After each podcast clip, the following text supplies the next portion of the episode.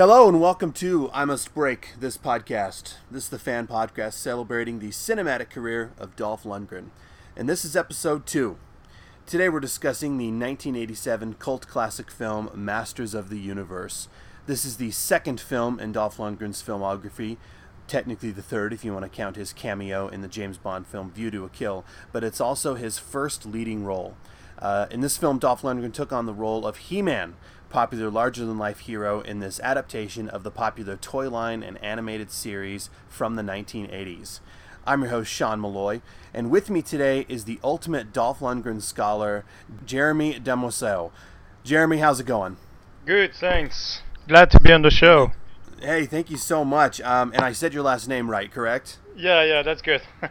Okay. Um, yeah. So you know, when I when I talked to you, um, and when I wanted to start this project, you know, it was pretty much a given that I was going to have you on this on, on the show. You know, you and I are both uh, both fans, and uh, we have such an immense appreciation for the man and his work. But uh, you, you, like I said, you are the ultimate scholar, um, and I was hoping that maybe you might be able to tell us before we get into this, you might be able to tell us a little bit about yourself and how you developed an appreciation for uh, for Lundgren over the years. Well, it's a it's a long story actually, and Masters of the Universe is where it all it all started. Um, you know, I was a Masters of the Universe fan since I was four or five year old, and um, I saw the movie uh, when it came out. Uh, it came out in France in uh, at Christmas, 90, uh, 1987, and um, you know, for for me, it was uh, this movie was like Star Wars. Basically, I don't even remember if I had seen Star Wars at the time, and mostly I had seen like uh, Disney movies and stuff like that. So it was one of the first live movies that I had seen, and as a fan, for me, it was, you know, groundbreaking and kind of a, you know, a big spectacle and. Uh, um, I didn't, unlike other fans of the um, the toys and the cartoon, I didn't have any problems with the. Maybe we'll come back to that, but I, I didn't have many problems with the how they adapted Masters of the Universe, and uh, I just thought the the movie was awesome, and uh, it started my passion and cinephilia.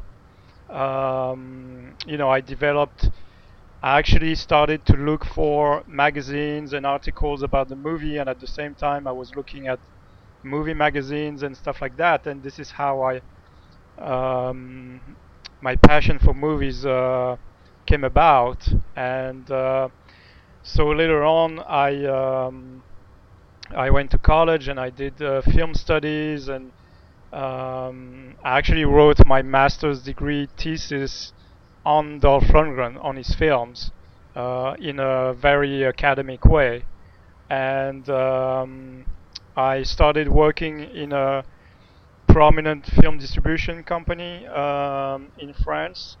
They produced uh, Reservoir Dogs and uh, True Romance and uh, Crying Freeman and Brotherhood of the Wolf, among many others. And they also distributed um, the first Jackie Chan movies in France and the first uh, Van Damme movies and John Woo movies, and uh, later on uh, the Lord of the Rings. And um, uh, you know, then after that, I actually went to Los Angeles and lived there for two years.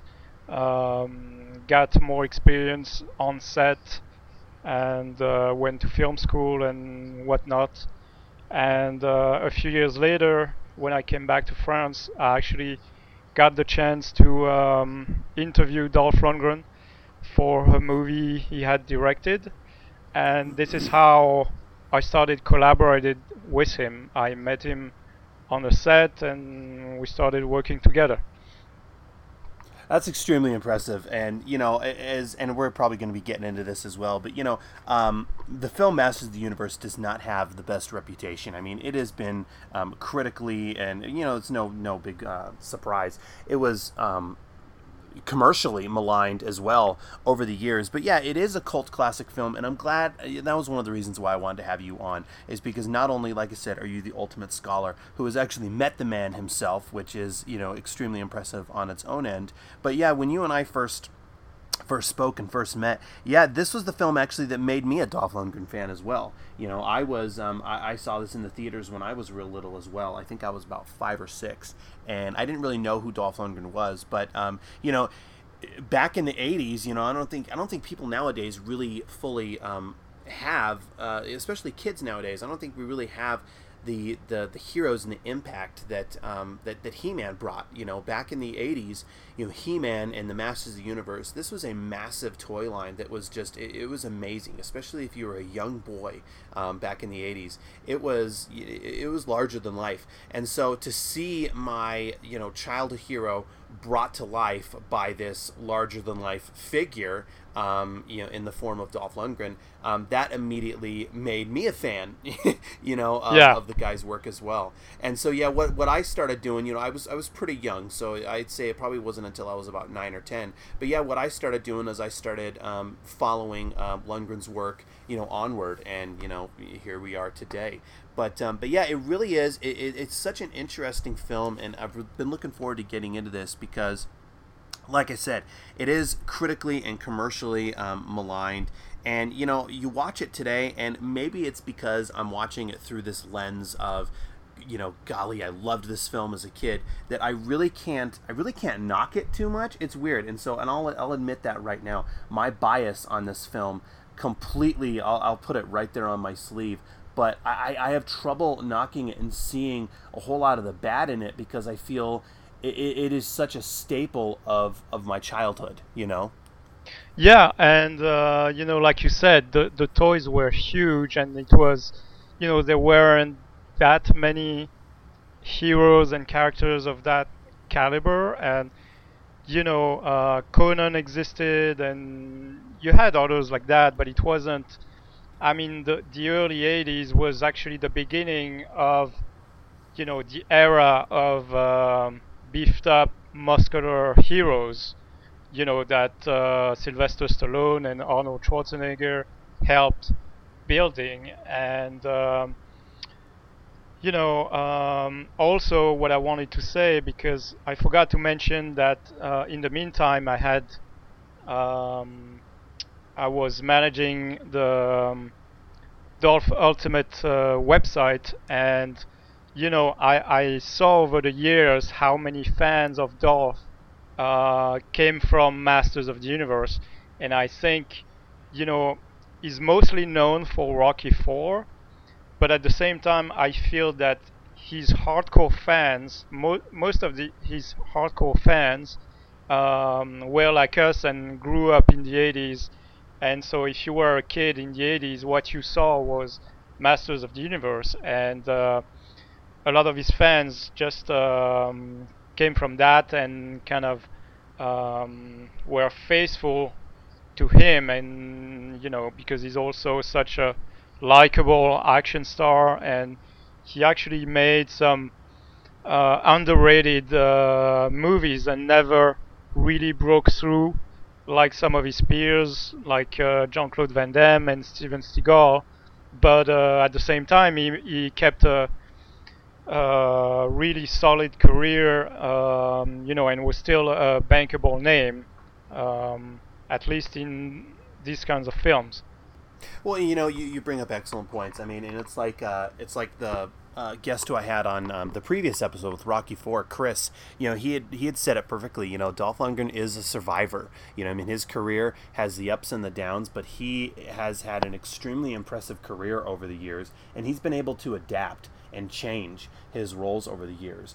Um, one of the things you know that, that I think is so interesting is it just shows that the time that we are living in. You know, I mean, back then, you know, taking on the role of a uh, of a toy of a comic book hero maybe was not considered the best career move. However, if you look nowadays in today's you know cinematic climate, you know, um, uh, actors are praying and hoping to latch on to some kind of franchise like this because it gives their career um, you know a, a, second wind or it definitely solidifies their career. So it's just it's just interesting to see the the difference between um, maybe what was not not 100% acceptable or advised in 1987 compared to you know here in 2017 30 years later what actors are hoping for you know? Yeah and it's weird to say that it was almost ahead of its time and back when they were trying to make the movie, um, you know, the toys was a huge, it was a huge thing.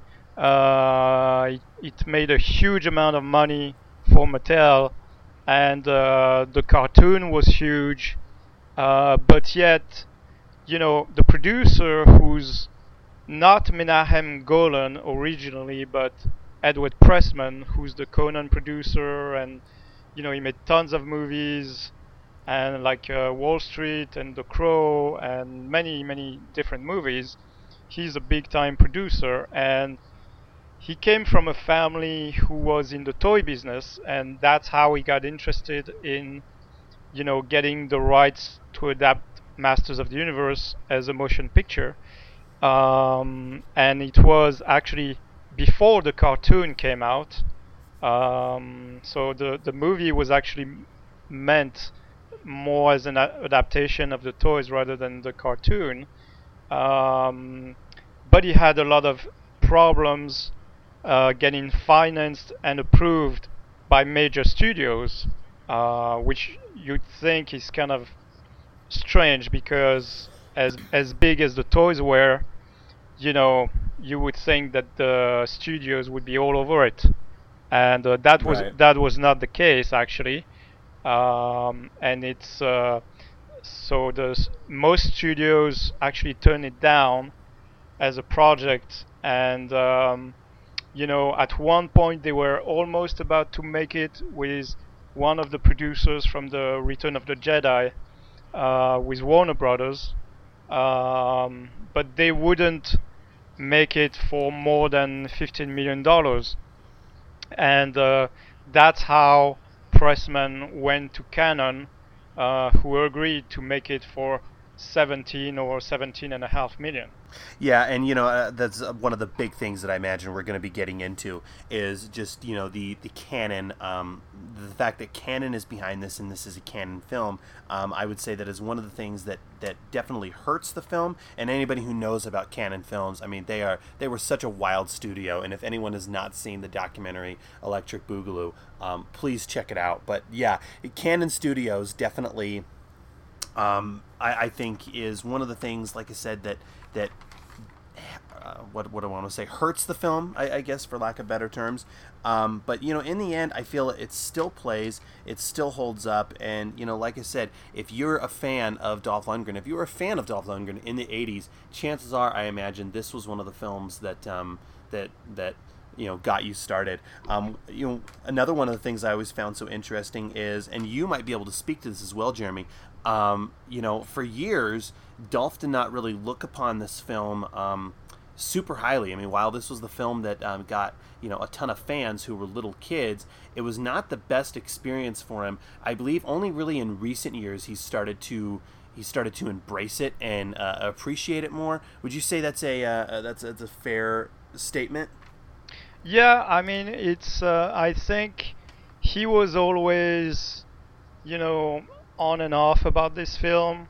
Um, even originally, he was reluctant reluctant about taking the part because um, he wasn't comfortable uh, playing, um, you know, a character based on a toy. And uh, at the same time, his challenge was that he came he came from Rocky 4 playing a Russian bad guy, and this was his opportunity to play an American hero, and um, so he took it, uh, you know, and embraced it and worked really hard for the part. Um, and uh, I think, like for other of his movies, he was disappointed by how they marketed it, how they uh, released it, and the fact that it wasn't such a huge success, even though in the end I think it was not as much of a flop as people say. Uh, be- No. Because I think worldwide it probably made around a hundred million dollar, a hundred Well, million would- dollars. You know, um, but it it's not. You know, he he wasn't. Uh, he was never too big on the superheroes, and he didn't even necessarily want to be an action star, even though that was on his radar. Uh, but when he started to get into acting, he was just trying to do what any actor do and express himself, and you know he was um, he wanted to do uh, many things. Um, but so I, I- I think his view of the movie is as a lot of the times because you don't have the same perspective when you've been involved in it. And um, it was also very difficult for him because he had to star in his first movie as a leading role and live up to the image of a of a um, you know character for kids. And uh, so there was a lot of pressure uh, making this film. And so I think that um, you know uh, of course he appreciates um, you know the fans and you know this was one of the only movies that he made that wasn't rated R and uh, you know but it, it, it wasn't his thing um, and he probably hasn't watched the movie in you know uh, for a while um, Have you now? Let, let me ask you: Have you ever asked him about his experiences working on this film, and what, what has been responses to you on a personal level? Actually, you know, I um, when I meet him uh, and I'm around him, and we talk about lots of things, and uh, but I try not to play um, groupies as much as I can, unless Yeah. we're gonna do an interview or s- something like that. So sometimes, you know, he'll come up with a story or something, but um, I didn't properly talk about it with him.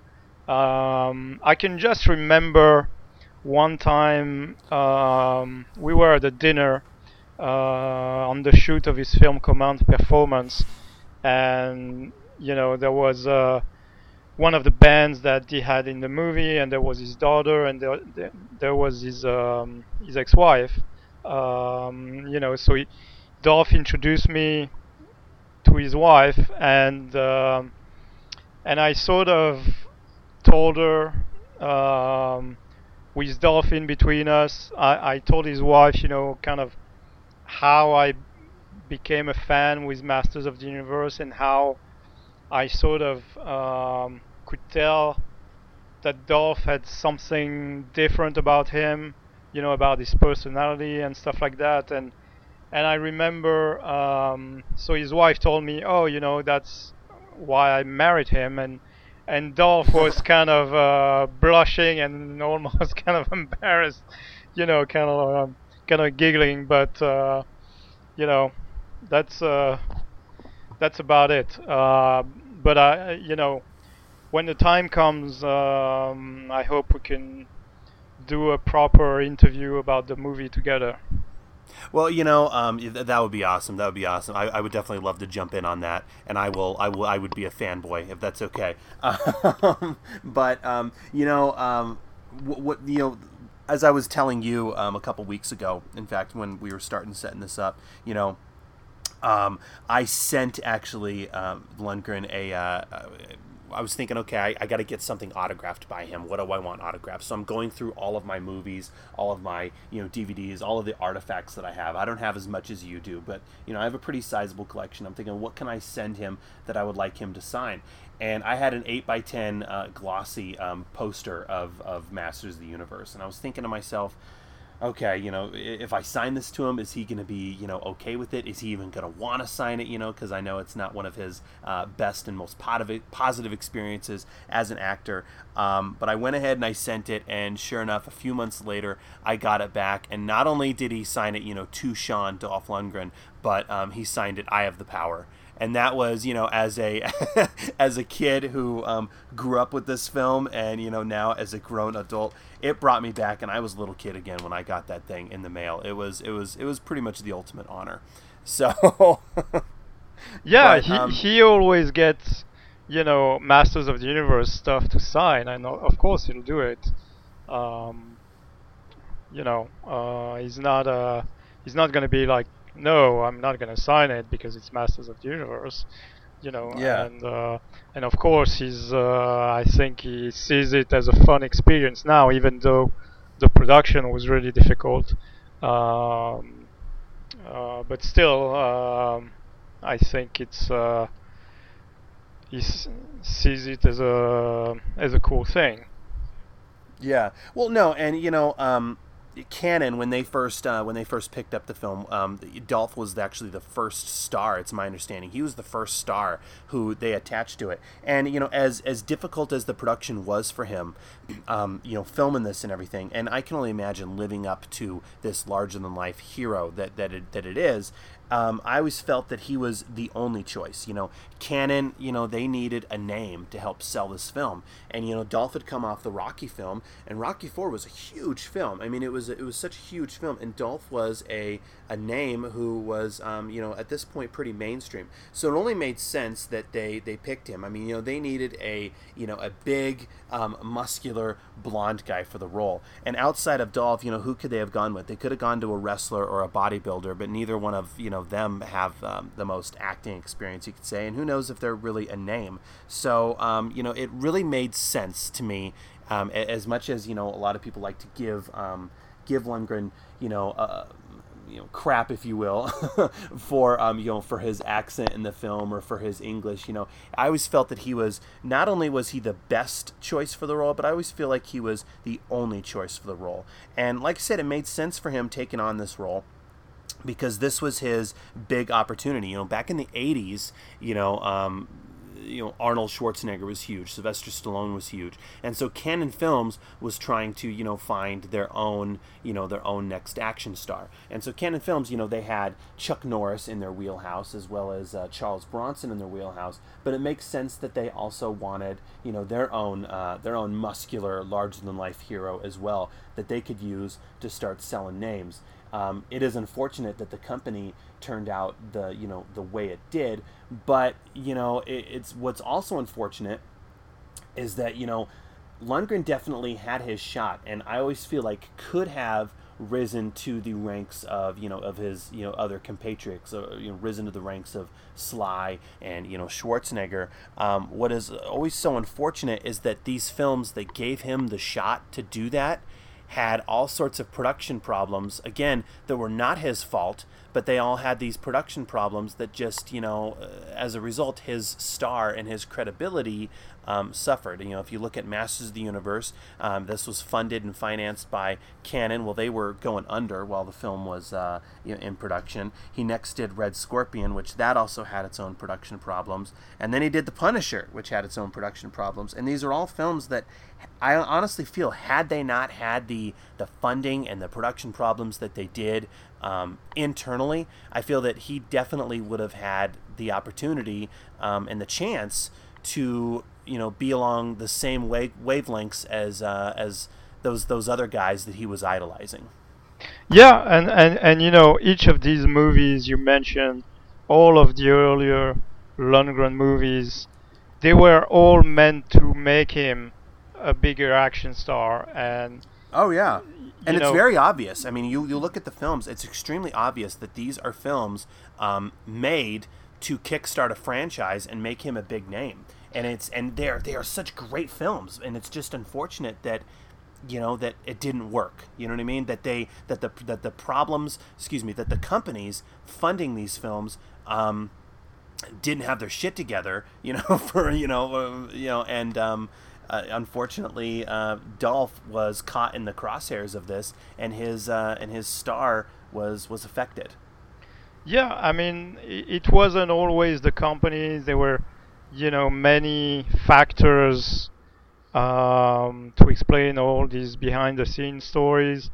Um, and also, um, there's one thing is that I think Dolph came after Sly and Arnold, and um, um, so in a way he came at the right time, at the right place because this was really the era of bodybuilding, bodybuilded action heroes, and um, you know today he probably wouldn't make it.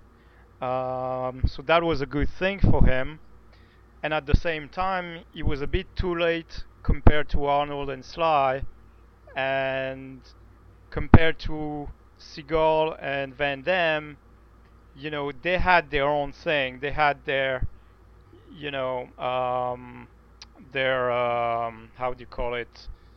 You know their uh, mark because um, Van Damme was seen as like the the white Bruce Lee and doing all those jump kicks and stuff like that. Seagal was doing Aikido, which was not so popular at the time. Um, but Lundgren didn't actually have his, uh, you know, his trademark, and I think that's one thing that probably cost him also to not be so popular.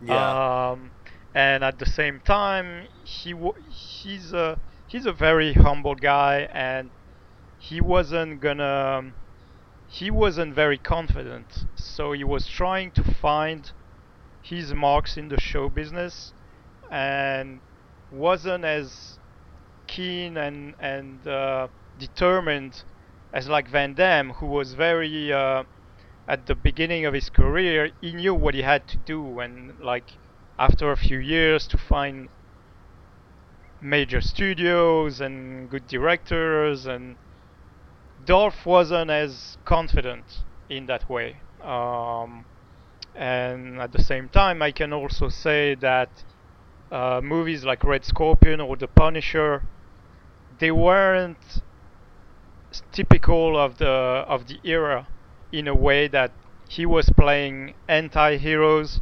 They weren't like patriotic or you know really heroes that you could cheer for in the same way that you would with Van Damme in Bloodsport or Kickboxer.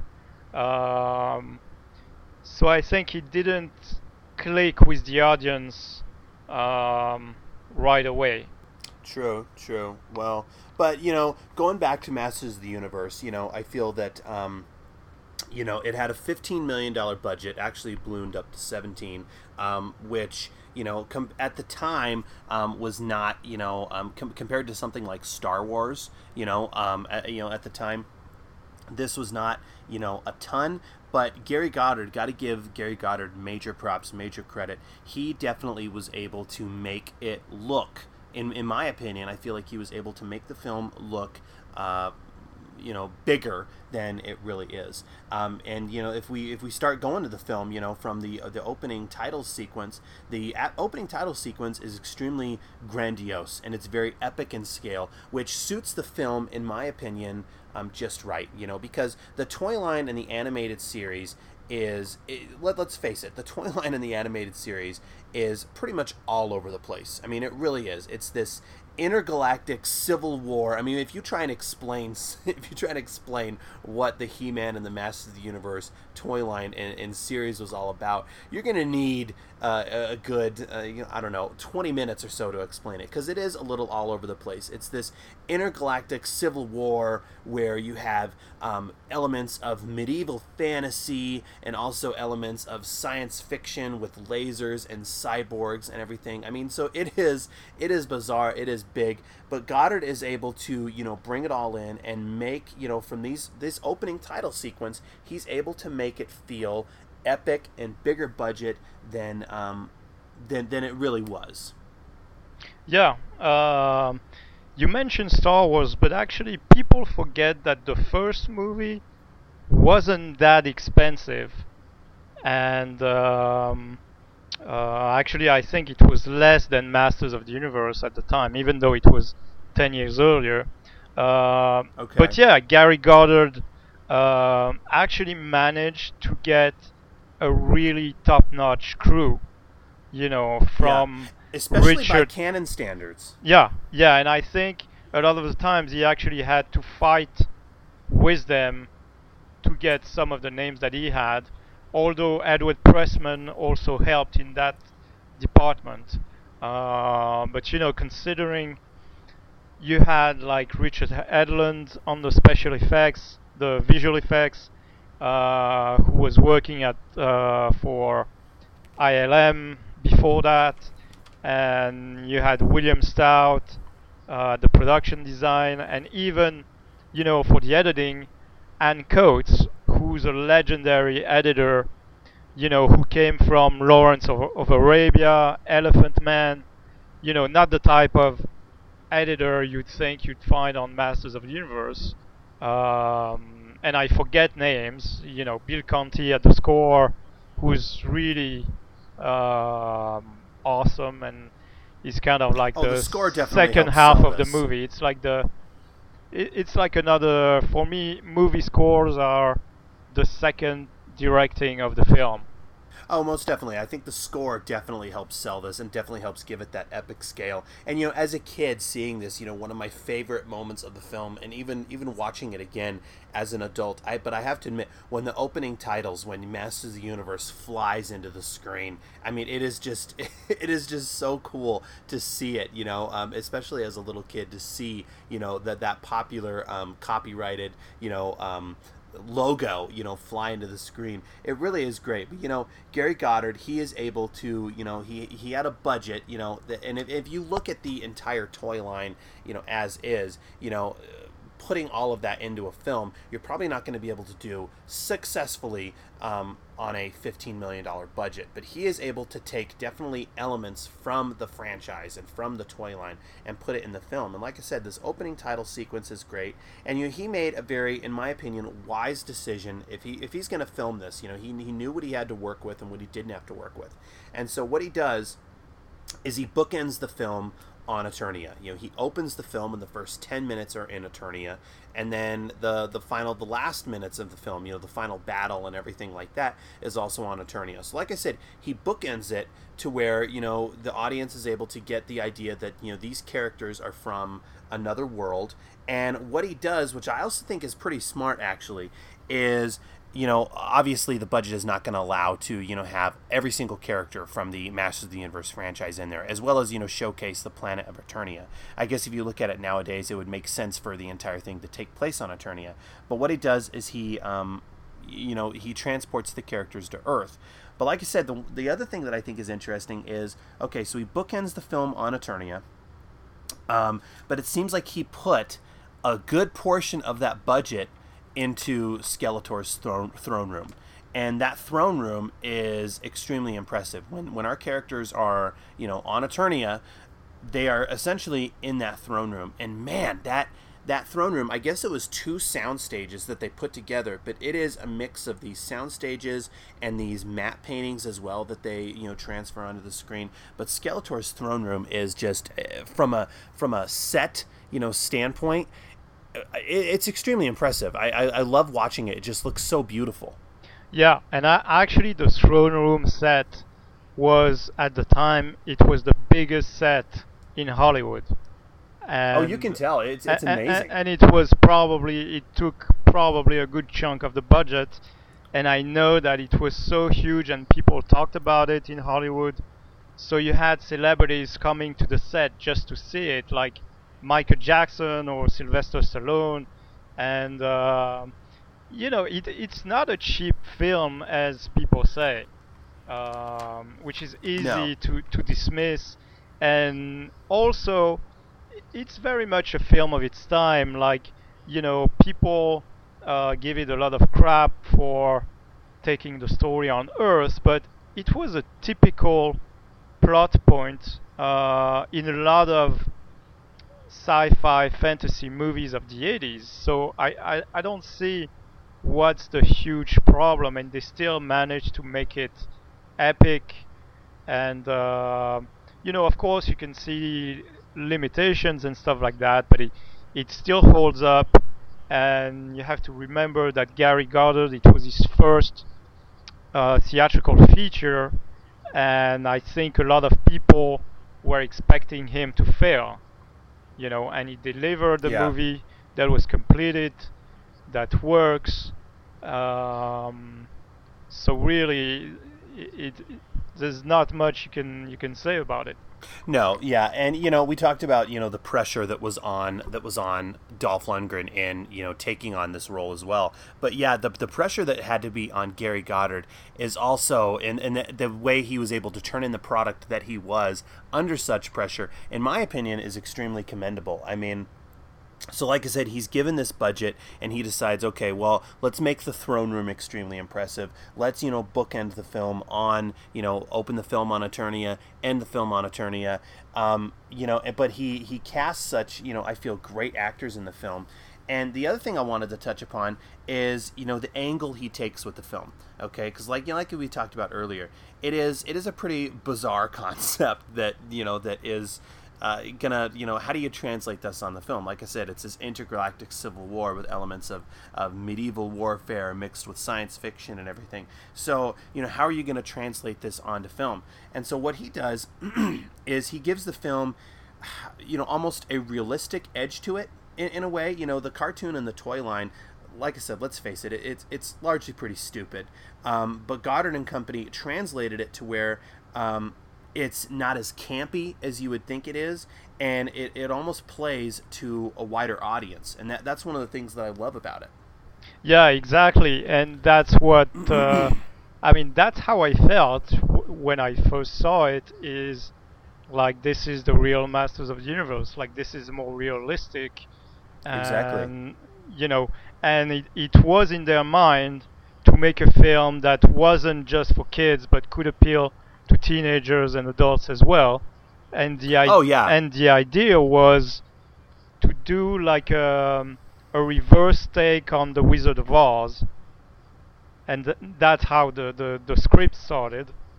And um, you know, and and they had many artists work on the costumes and the production design, um, like Claudio Mazzoli and even Moebius, who was a huge comic book artist at the time, and he had a lot of influences on the the He-Man costume, for instance.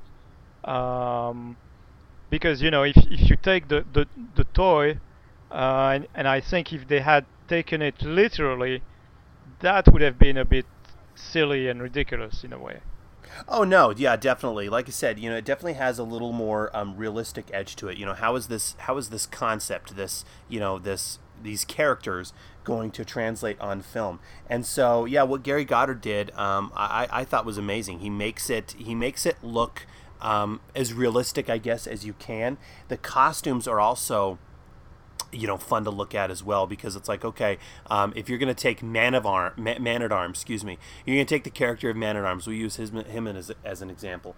And you bring him into the real world. What is his costume going to look like? Well he's going to you know essentially be a, a futuristic you know soldier you know with the helmet and the shoulder pads and everything. And they do that with you know with he-man as well you know. I mean his costume essentially is let's face it just the uh, the chest piece and uh, the the the loincloth. I know it's not a loincloth but you know and they make it just look um, realistic. Like like i said as much as they can. And so that that's another thing that you have to give the film appreciation for is just the costumes you know that they that these characters wear. They're still touching upon you know the source material but in a sense you know th- th- those colors that are on the the action figures and those colors that are in the uh, cartoon and everything are probably not going to translate as well on screen and so yeah the, the, these these these characters are all wearing these these costumes that are um, more mutant colors. You know, lots of grays and blacks. You know, um, He-Man's costume I think you know has probably I'd say the most color to it because it is you know so shiny. But yeah, that, that's the other thing that, that you look at and um, you have to appreciate. Yeah, and you have to remember also that Gary Goddard may have not directed a full motion picture before, but he was brilliant, a brilliant guy um, because he had been in, in, in the in the arts a long time and he worked at Disney and very young started his own company and got into doing you know attractions for theme parks and you know and how he got the job was that first he had done the Universal Conan show um, that was quite successful and that Edward Pressman had seen. And at the same time he was also working at Mattel for Mattel as a consultant um, and I know he had actually worked on the Masters of the Universe brand. And also he was developing his own show uh, with Mattel which was Captain Power and the Soldiers of the Futures right. and that's how Mattel approved him as a director but you know he had experience you know, working with production design, working with a crew and everything, and had a sense of entertainment. And, and also, he was a big fan of comic books and people like Jack Kirby, which he admitted later that Masters of the Universe was like an homage to uh, Jack Kirby's New Gods. And, yeah. and, and that yeah. shows. Well, definitely. And, you know, I remember actually seeing the Conan show when I was a real little kid at Universal Studios, and it was definitely amazing to, to watch. So, yeah, Gary Goddard, I feel, is definitely the right choice for the film. And, you know, as the film opens, you know, we're in, we're on this uh, planet of Eternia, and, you know, Frank Langella is Skeletor my God, you know, I, I feel like it would be rude of us if we do not, you know, discuss, do, if yeah. we do not discuss Frank Langella as Skeletor. He is amazing in this role, and you can tell that Gary Goddard definitely, um, you know, really wanted Frank Langella for the role. He is excellent for the role, but he arguably, I would say, Skeletor probably gets more screen time than He Man in this thing because he opens the film. He well, argue, let's face it, he opens the film, he also ends the film. So, yeah, our first shots of the film are, you know, Skeletor um, walking along his throne room, giving commands, and he is just pure evil in this film, which again I feel was another uh, another nice touch because if you look at the cartoon that the uh, that the film is you know also kind of drawing influences from, Skeletor is uh, much more goofy. He's cackling and he has this silly voice and everything. You know, uh, Langella is playing this as just pure evil incarnate, and you can tell he is just relishing it. Like he is just loving you know playing this role. Yeah, and, and it was like you said, you know, the cartoon was very much like all the other cartoons of the time, very childish, and you know, Skeletor was kind of a, a almost like a parody of a of a bad guy, and uh, in the film, not only they made him like uh, you know, it, it, it's like the um, Hitchcock quotes. Hitchcock used to say like a movie is only as good as its villain.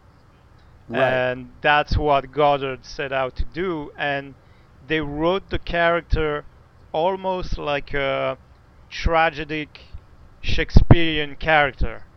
And I think they even kind of ripped off some lines from Shakespeare and you know yeah. because his dialogue is, is, is brilliant and uh, like you said you know he just relished it and and I know Langella, which was at the time also you you wouldn't get actors like that on such a film. You wouldn't get Frank Langella to do Masters of the Universe. I mean, now you have Anthony Hopkins in Transformers, but you know this wasn't typical, and um, a lot of people know the story is that Frank Langella did the movie because his kids were Masters of the Universe fans. Well, and he's gone on the record as well as this being his, you know, his favorite role of all time. Um, right. Yeah, and you, like I said, you can tell he is just having a blast. You can tell that Goddard really wanted to have a solid actor and a solid villain in the film.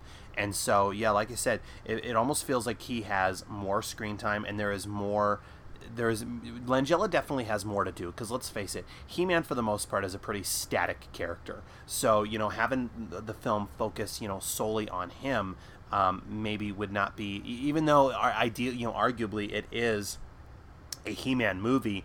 Um, he He-Man has to be surrounded by um, by other interesting characters, and he has to have a villain who puts up a real a real threat. Okay, um, one of the things that I always thought was was interesting, and I don't know if maybe you can shed light on it or not, but if you listen to the commentary of the film, um, Gary Goddard really only mentions Dolph uh, twice.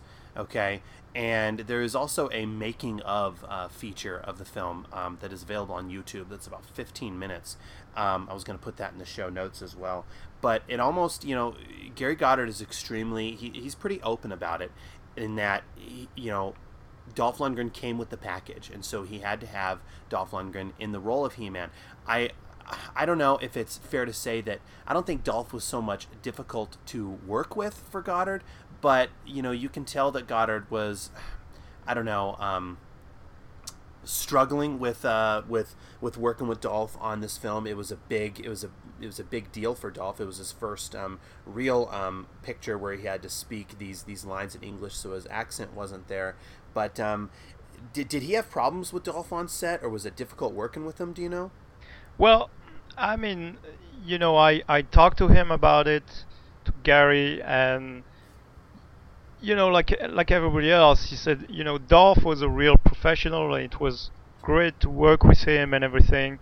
Um, but it, it was a challenge for both of them, you know, to to um, um, bring He-Man to life, and so I think maybe Goddard is now a bit more uh, because he stayed in touch with a lot of people like Frank Langella and everything.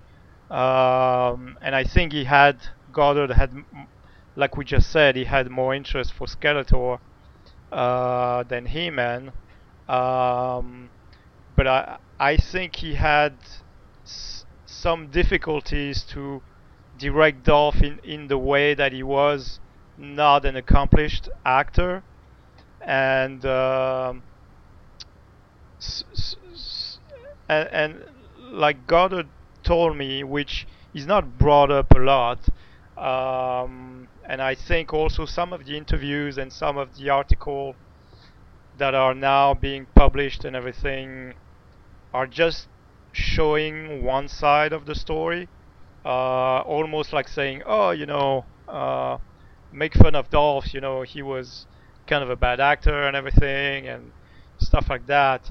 Um, the reality was that, uh, as Goddard told me, Dolph was very good during the rehearsals, and but when the cameras rolled, suddenly his acting was different and his attitude was different, and that shows on on camera because, you know, uh, if you look at Rocky Four interviews, for instance Dolph accent wasn't so huge. I mean, Dolph uh, has been studying in the United States and Australia, and you know, he, he spoke very good English, probably better than Arnold when he came to America.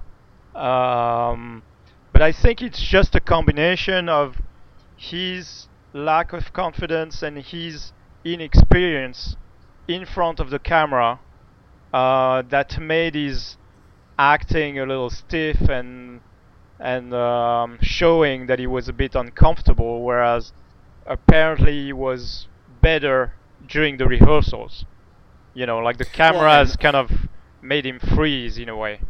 Well, and I mean, let's let's let's also you know, let's put it out there. You know, everybody else in the film is wearing a full-on costume, and you know, just you know, the pressure that Dolph has. You know, he's essentially you know shirtless and you know wearing you know underwear throughout the film and he has to have this physique that is you know on display 24 7 i imagine um, you know in between shoots or whatever everyone else is you know hanging out and having fun. He's probably in the back having to you know lift weights and pump iron to continue uh, maintaining that physique. So yeah he, he had i think he had a special trailer with equipment to work out uh, between the takes and I know he would like you know pump up um, you know anytime the cameras were not rolling and I know, for instance, since they shot a lot at night, even though it was Southern California, it was pretty cold. So I know, like for instance, you'll hear him say, you know, that it was freezing and stuff like that. And um, not only that, but coming back to what we said about Frank Langella and Skeletor, you know how Dolph has a blast when he when he plays the villain, you know, and he's kind of showing the scenery and everything, and uh, so so even though he hadn't really done that before in the way that he was in Universal Soldier, for instance, um, for sure playing He-Man and a you know a good, I mean He-Man is supposed to be the the ultimate uh, all good, you know, um, almost perfect heroes. So how do you play that? Exactly, and the character, like I said, the character is pretty static. There's not a whole lot of growth um, and, and, pathos in the role, whereas you know the other characters really get to um, emote that. You know what I mean? Um, but the other thing that we haven't touched upon with um, Frank Langella is Skeletor. Um, one of the other things that gets the film a lot of crap but I, I, I, and i don't understand why to be honest and like i said maybe it's maybe it's my bias that is completely overclouding my my judgment on the film um, but the makeup I, I thought was it, the makeup I feel is impressive and a lot of a lot of reviews and a lot of critics um, malign it and they think it just you know looks silly on um, on Frank Langella's head. Um, I, I, as, as a kid I certainly didn't mind it. I watch it as an adult now and um, you know I, I guess compared to what they have available nowadays it's probably not the not the best but um, I feel like Langella is working great with it.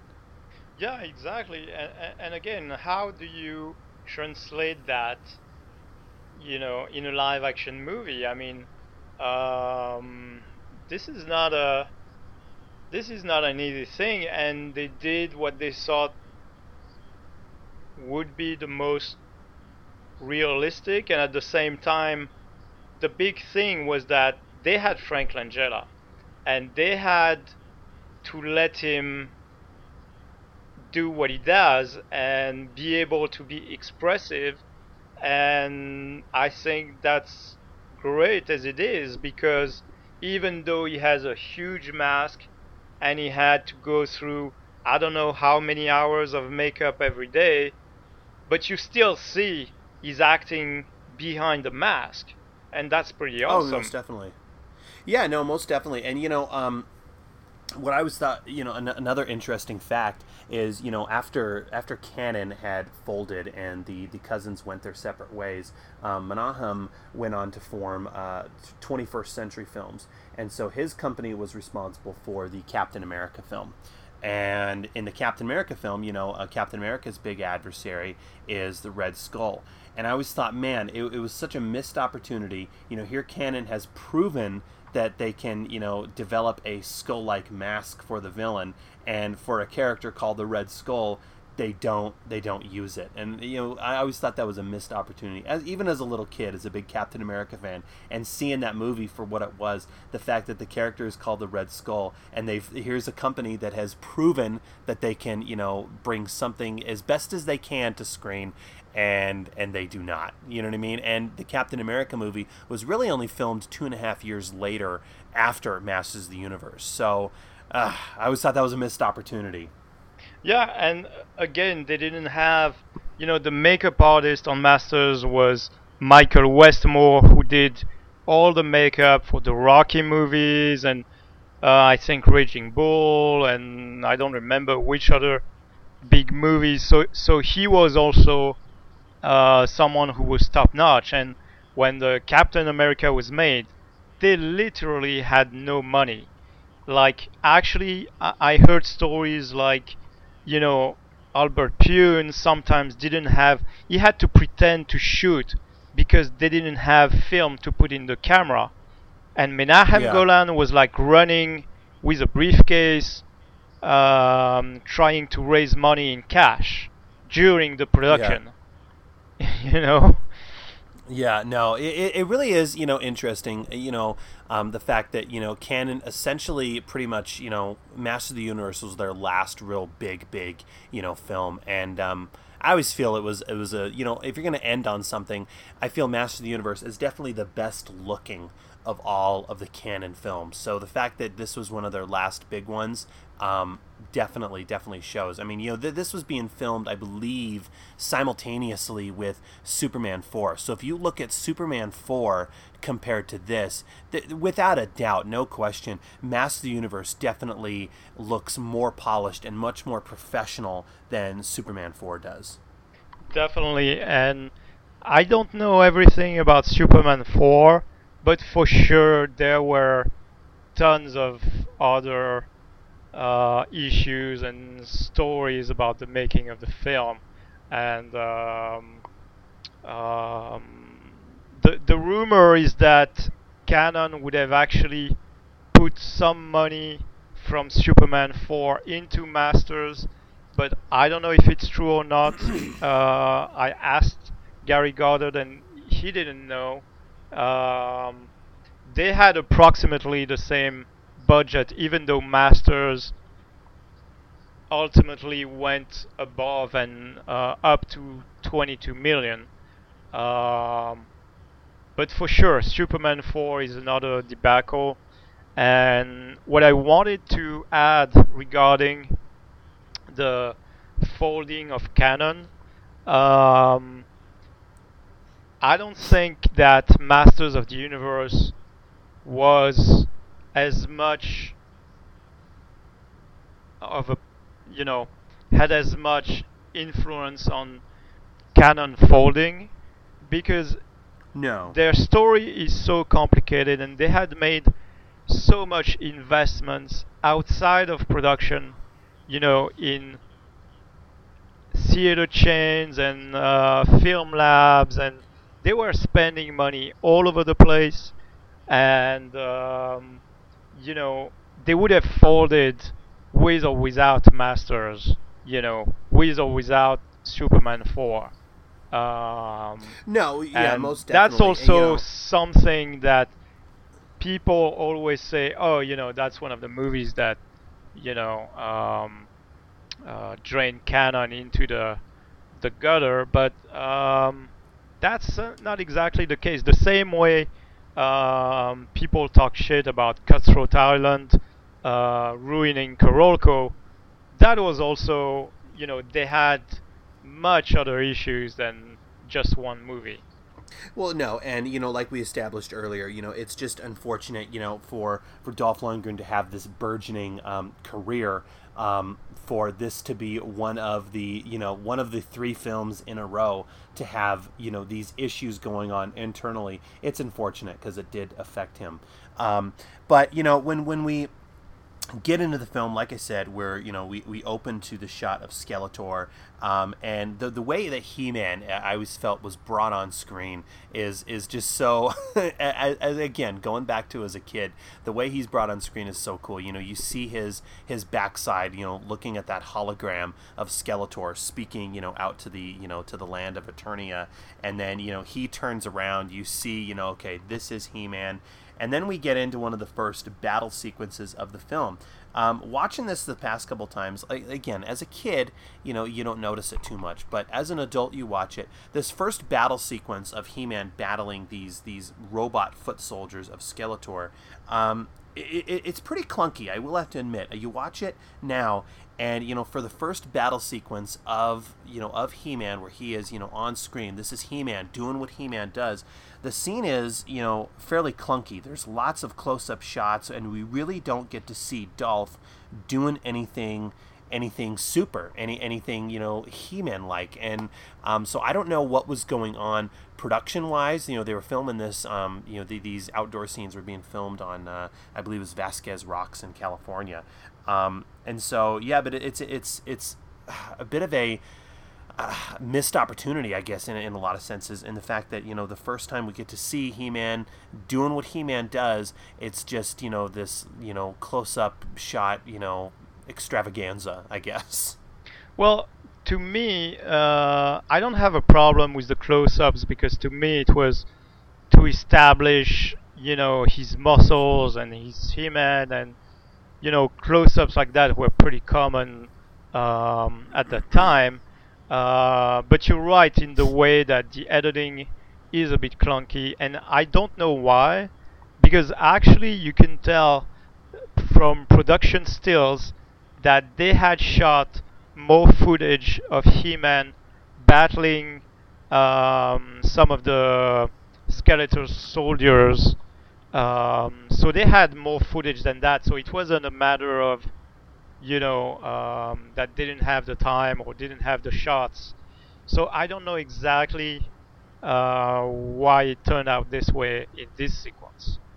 Yeah, no, it, it's just it, it's a bit of a letdown to see, but um, but you know we do still get to see um, we do get to see you know He-Man do what He-Man does, and so we get to meet the other characters. You know he um, uh, reunites with Man at Arms and Teela. We get to go back into the uh, the throne room. We also get to meet Gwildor, who let's face it, Gwildor is essentially the Orko character. You know you have this budget at the time. You know you can't really have a flying uh, a flying I don't even know what Gwild, uh, excuse me, Orko is. But you can't have a flying character flying around, and so they they introduced the character of Gwildor, which you know, like I said, we talked about earlier. The film has this um, realistic, you know, element edge to it. So you know, the flying character of Orko, I don't really know if that would have played, even if they could do it um, by special effects standards. So again, as a little kid, I didn't really mind Gwildor being uh, being the substitute for Orko at the time. Yeah, me, me neither. I mean, to me, Gwildor is almost better than Orko because Orko, Orko was a bit too silly, in my opinion. He was a bit too kiddish. He was a bit too uh, childish. And, yeah, um, most definitely. Also, Gwildor is more of a fit in the realm of, you know, fantasy stories, uh, where you have uh, characters from different sizes and stuff like that. So um, so to me, it works totally well, um, as it is kind of a, you know, it's a fantasy and almost like a fairy tale.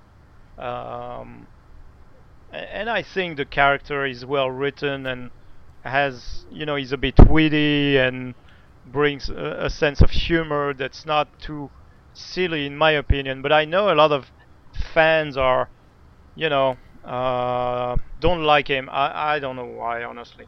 Well, and I mean, like I said, going back to the source material, the source material. Let's be honest, the source material is pretty stupid. So, so they, they can't bring everything in there. I mean, even Battle Cat. You know, we were going to be getting into right. that, I imagine. But they take they take Battle Cat out. You know, elements like Battle Cat and the whole Prince Adam turning into you know He Man, things of that nature.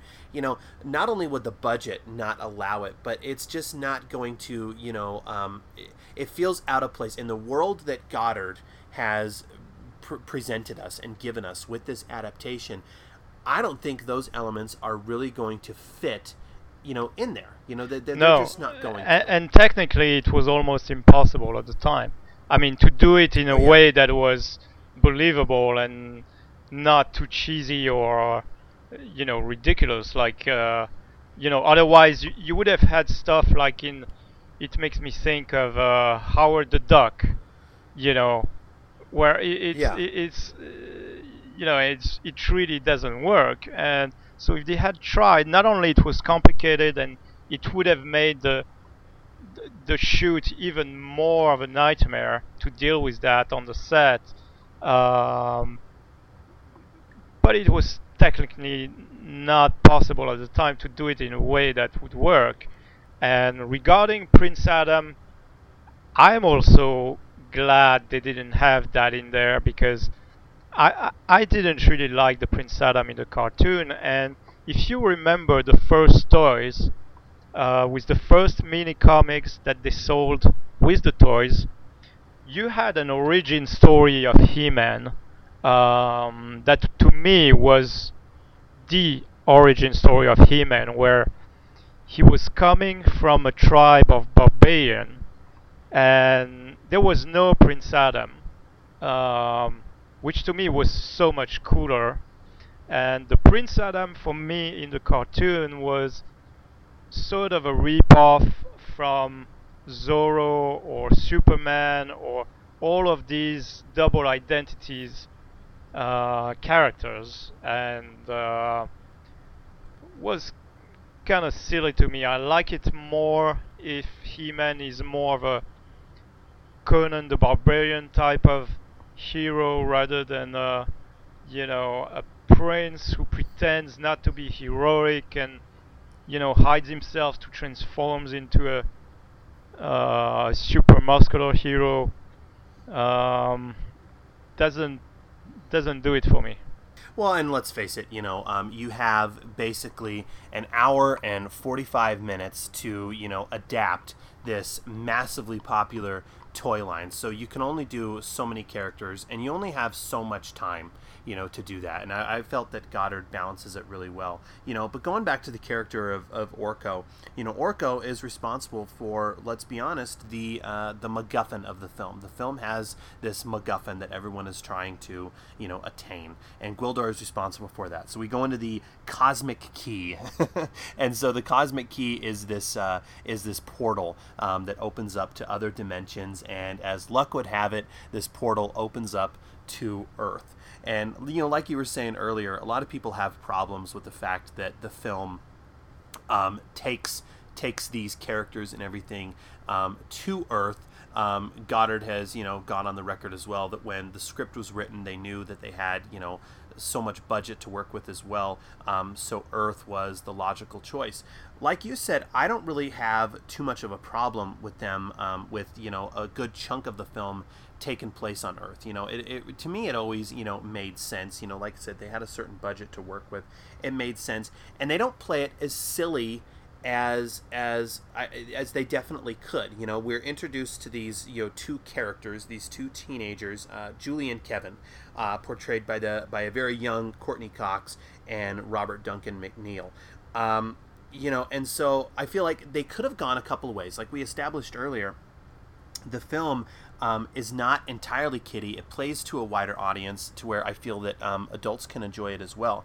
And so, what Goddard and company, I you know, could have done, and they didn't wisely, but they could have made it to where okay, they go to Earth, and you know, He-Man and company have to team up with children. And the fact that they didn't do that, I have to give him major props for. You know, like I said, they could have done that, but the fact that they have them team up with these um, with with these you know young adults who are I'm assuming to be seniors in high school, even though they look a little older than that. Um, I, I always thought was a was a wise choice and definitely helps work in playing to that more mature audience. Yeah, and, and you know I think they're very likable, and uh, I don't have a problem with that either. Uh, especially with the fact that they um, they play well with the the introduction of of these out of space characters and the you know the the the initial terror that they bring um, and um, um, you know Julie and Kevin are you know going along with them but like you said they're not helping them in a way that uh, they would be kind of uh, fighting skeletal soldiers or or stuff like that, and um, and at the same time they're an intricate part of the the story, but in a way that works.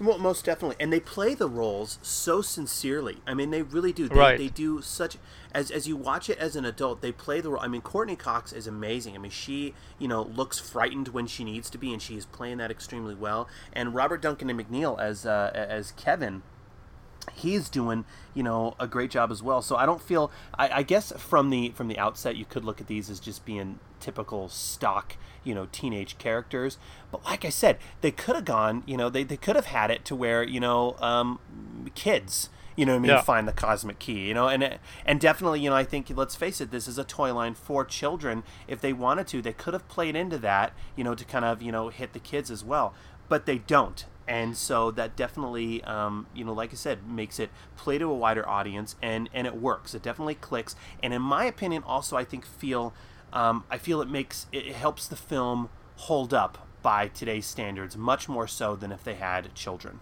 you know yeah yeah and and they didn't make them annoying or you know brats or stupid teenagers no, they're not spoiled. They which, which was something that could have happened as well and uh, like you said, they're very candid, and uh, I mean, you know, I think Courteney Cox was probably one of my first crushes on screen. you know, like she was the perfect girl next door and the one you want to have as a girlfriend. Um, so it, it, it really works, and I think also their point was to have um, a perspective, you know, a human perspective to identify with. Um, you know, especially probably for like the adults or the parents. Uh, so you have another point of view on the on the story than the Eternian characters. No, most definitely. You know, they do a great, they, they do an excellent job in their roles. And you know, if we go back to Eternia, you know, Evil-Lyn assembles um, this team of bounty hunters um, to to go after and find not only find the cosmic key, but to you know bring He-Man back to be the prisoner of Skeletor. Um, Beastman is the only one from the cartoon and the toy line, and um, you know, I imagine there were reasons for this as well um, in production. But you know, if you look at the toys, you know, they have so many characters to choose from, and obviously they cannot bring all of those all of those characters in. But it, it, was interesting to me. You know, she assembles this team of bounty hunters, and what a great opportunity to at least bring in some more characters from from the action figure line. But the only one that they bring in is Beastman. I'm assuming it. Okay, I'm, I'm guessing. I'm just speculating, but I'm assuming that Karg is supposed to be the um, the equivalent to Hordak. Okay, if, if anyone who's familiar with the toys, that, that that's what I'm guessing. But why do you think they didn't? they didn't choose more characters to adapt from the toy line. They, they create these original characters. Now, I don't want to discredit the choices that they made because I think Blade is a great villain. Saurod definitely looks cool. Karg looks cool. The the the um, depiction of Beastman also looks cool. But you know there were so many villains from the toy line that they do not a- adapt for this opportunity for the for the bounty for the excuse me for the bounty hunters.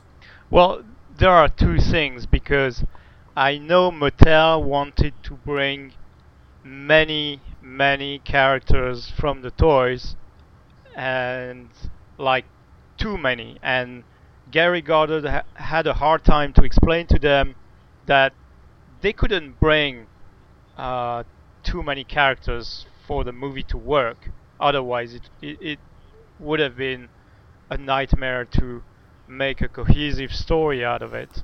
And at the same right. time, I think um, if there are three new villains that are introduced, it's because they wanted to uh, bring out new toys. So they had to have these new characters so that they could introduce new toys into the into their line, and that's why you have Karg and Blade and Saurod. Yeah, no. I mean, like I said, they look cool and they do pose. I mean, He Man definitely dispatches of them um, pretty quickly when they do get to Earth.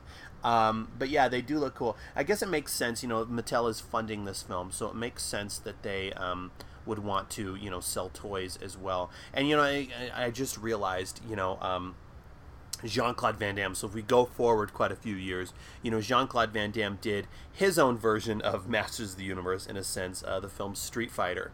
And so if you look at Street Fighter, Street Fighter is such an anomaly to watch because here is this film that is shoehorning in all of these characters, and so as a result, that film, uh, you know, that film suffers for a few reasons. But in my opinion, one of the big reasons why Street Fighter suffers is because you have all of these characters who have been shoehorned in that they're all trying to give adequate time to in the film. And when you only have a film that is an hour and forty minutes, you know, you really can't, uh, you really can't put, you know, more characters in than than you can even remember. You know. Right, that's a good example. I didn't think of comparing the two, but and I try to forget Street Fighter.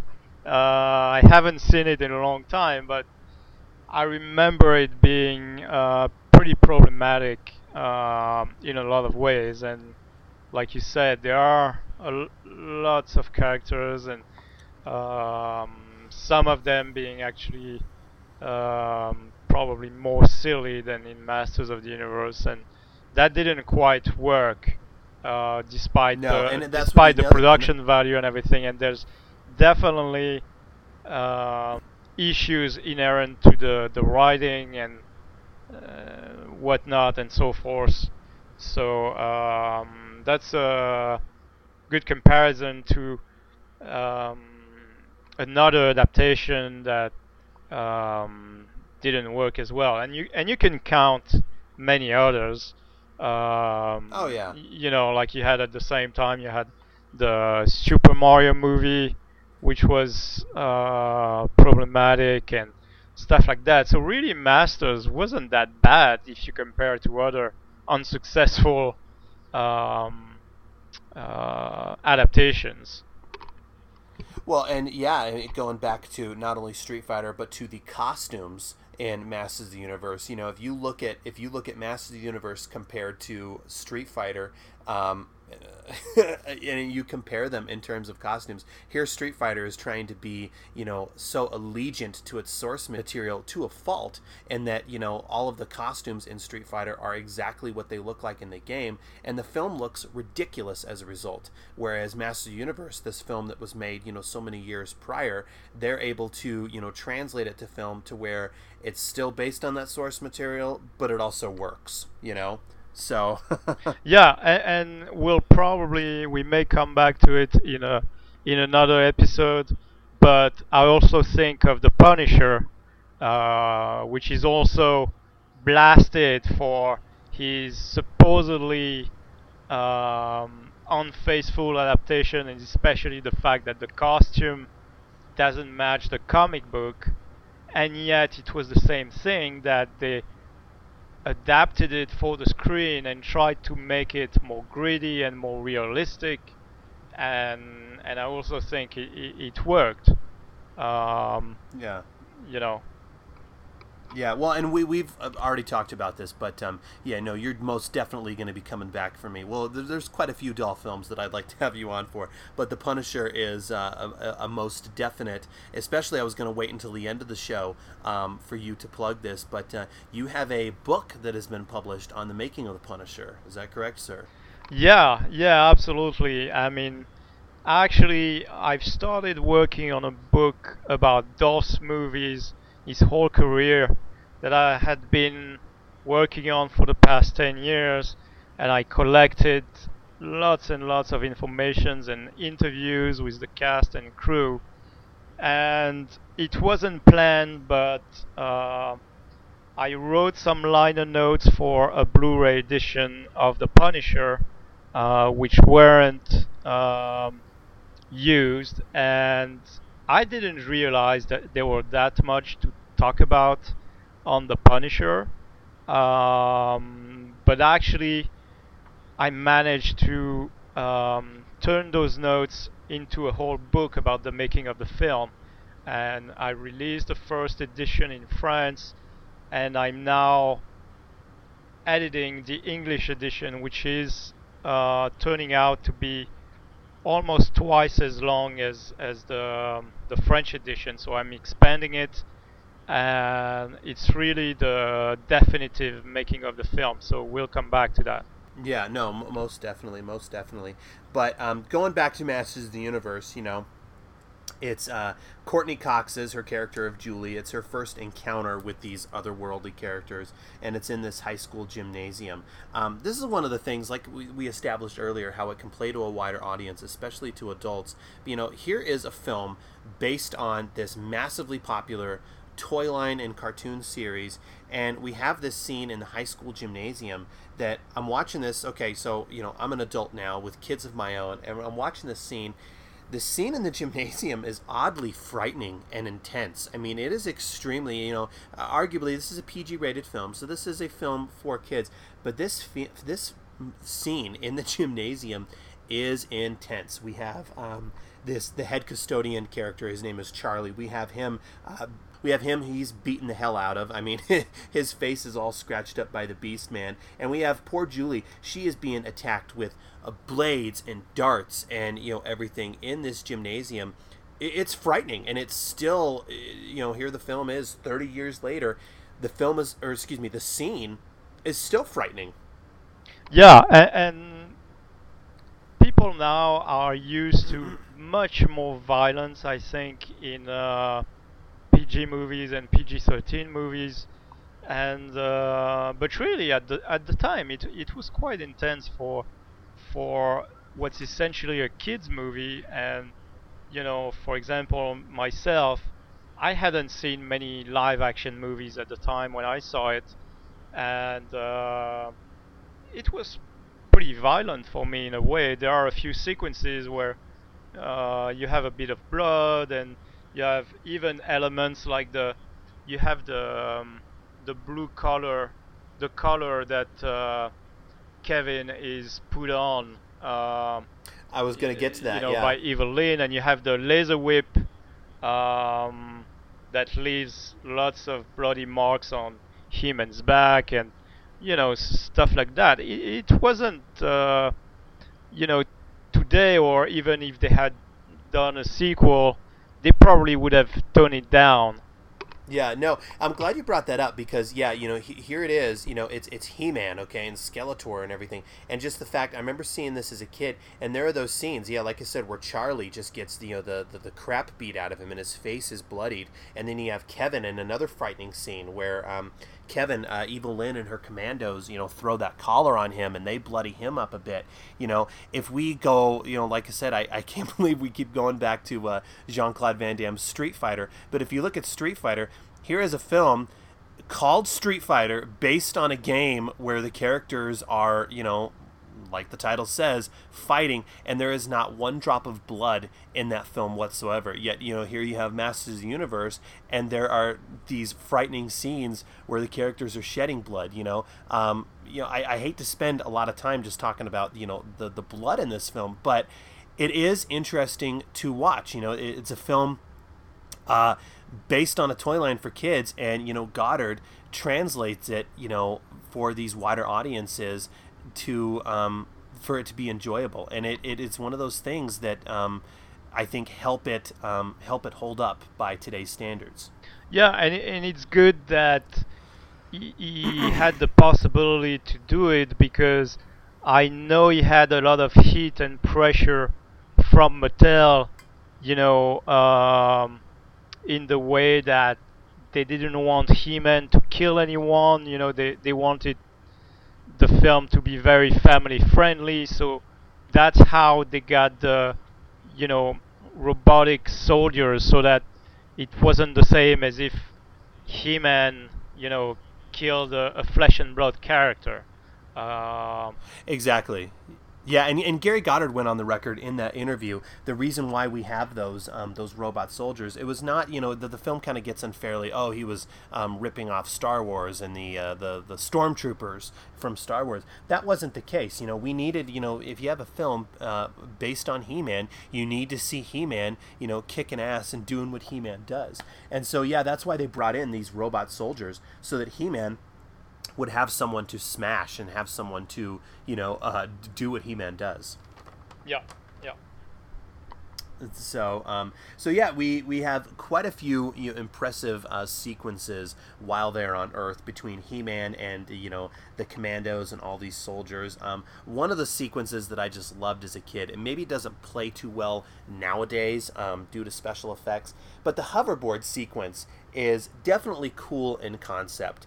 Um, due to the special effects and the limitations by today's standards, maybe it does look it does look a little silly, but it definitely uh, you know was cool in concept.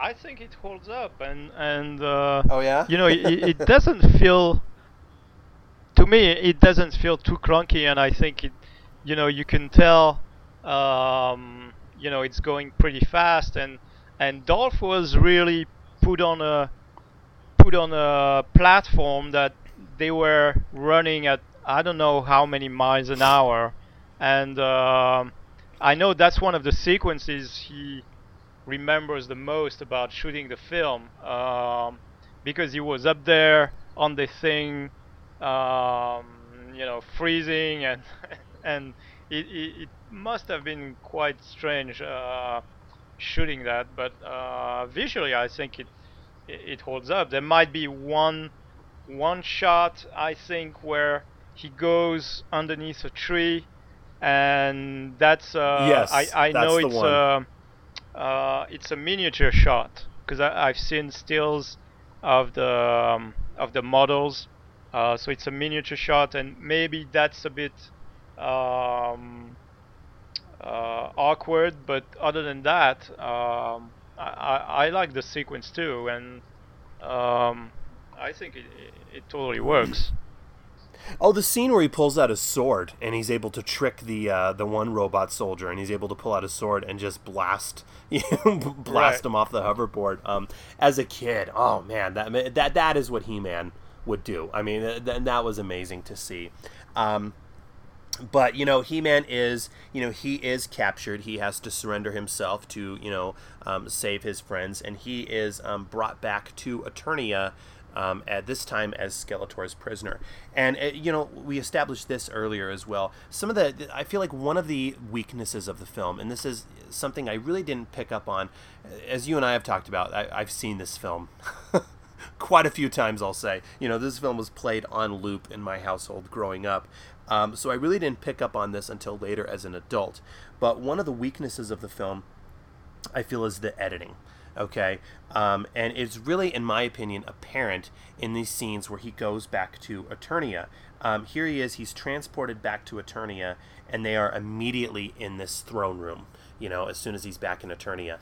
Um, I feel like that this is one of those opportunities to where they could have maybe added on just a little bit of fat, maybe just a an exterior shot of Eternia, just to kind of let you know, you know, that he is that that, that they are back, you know, in a completely an, entirely new planet and another new world.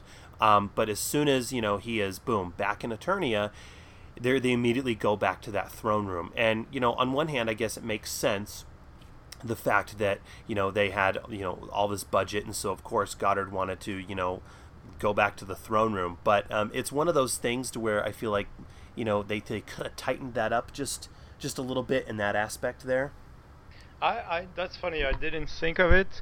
Um, maybe it was also a question of time, uh, in Mhm. terms of not get the film to be too long. Um, be, because I, I know they they shot a lot more footage. Um, the work print I think ran about two hours and 15 minutes. Uh, so that's about 30 minutes longer and um, they might have cut out some stuff. I know they cut out some footage, uh, notably for time, so that might be the reason. Otherwise, yeah, they could have had another establishing shot from Eternia, and that I guess is that they probably didn't have that, and they preferred to place it at another part of the story. Like I know you have another one later um, uh, but that meant more that was uh, you know mate paintings and you know more um, visual effects to do and they already increased the number of effects shots uh, in the film well and the matte paintings that you know that are used to establish many of those shots are you know extremely impressive um, to, to look at especially by today's standards the one of castle grayskull um, that the film opens with is is just so cool to look at and see. Yeah. But yeah, you know, one of the things, one of the other things about this film that I'm surprised they haven't done, that they haven't latched onto yet, is I would love, and I think there's tons of fans out there who would love to see a um, a special edition Blu-ray release of the film because you know the special features that they could put together on this film. I know that Goddard would be game. I know that you know quite a few of the other um, stars who starred in this film um, would be game as well. I know Chelsea Field is you know she you know who played Teela. I know she goes to quite a few of the you know conventions and will speak about the film. And she's even gone on on interview on camera is saying that the film she feels the film still holds up all these years later. So I would love. I don't think it's you know going to happen. Unfortunately, Warner Brothers already put out a Blu-ray release. Um, but I don't see why you know one of these companies like Shout Factory or Scream Factory could not do a, a really a really nice polished looking um, collector's edition of the film because I feel like that would sell exponentially well for the uh, especially for the fans. Yeah, and and that's a controversial story because actually when Warner Brothers put out the Blu-ray in 2012, um, they had actually Goddard actually uh, talked to them, and he had already produced special features for that Blu-ray edition, and it was to be supposed to be on there. It was supposed to be a special edition, and um, you know, for some reason, Warner didn't want to spend any more money on this and sort of backed out and just put on the commentary that was on the, the original DVD. So there is already material existing, extras, Yeah. and no. there is a making of that was made by the two filmmakers who did the documentary Toy Masters, um, who did a full. You have a, a, um excerpts on YouTube, a 10 minutes clip on YouTube of that making of, but it's it's supposed to be longer, and it was supposed to come out with the Toy Master film, which is still unreleased publicly. So um, I hope we can see it one day. And I know Goddard also talked about uh, doing a book about Masters of the Universe, but you know, this is one of these things with uh, busy people like that. I don't know if it's gonna happen, but I, I hope so because that would be really really great. No, I, I, I agree. I think that would be awesome to see. And I believe so. There's the Toy Masters documentary, and I believe there's another documentary out there that um, that that it covers o- over the entire uh, Masters of the Universe franchise and toy line and everything. Isn't there? I believe it isn't it called Power of Grayskull or something? Yeah, yeah. There, there's actually several documentaries. There's even another one. Um, but yeah, the two the two most prominent are Toy Masters, which I think they had trouble with distribution, but it's supposed to come out, I think, on on demand this year. And there's Power of Grayskull, which was funded last year through Kickstarter, and they got an amazing amount of money for it, like seventy-five five thousand dollars.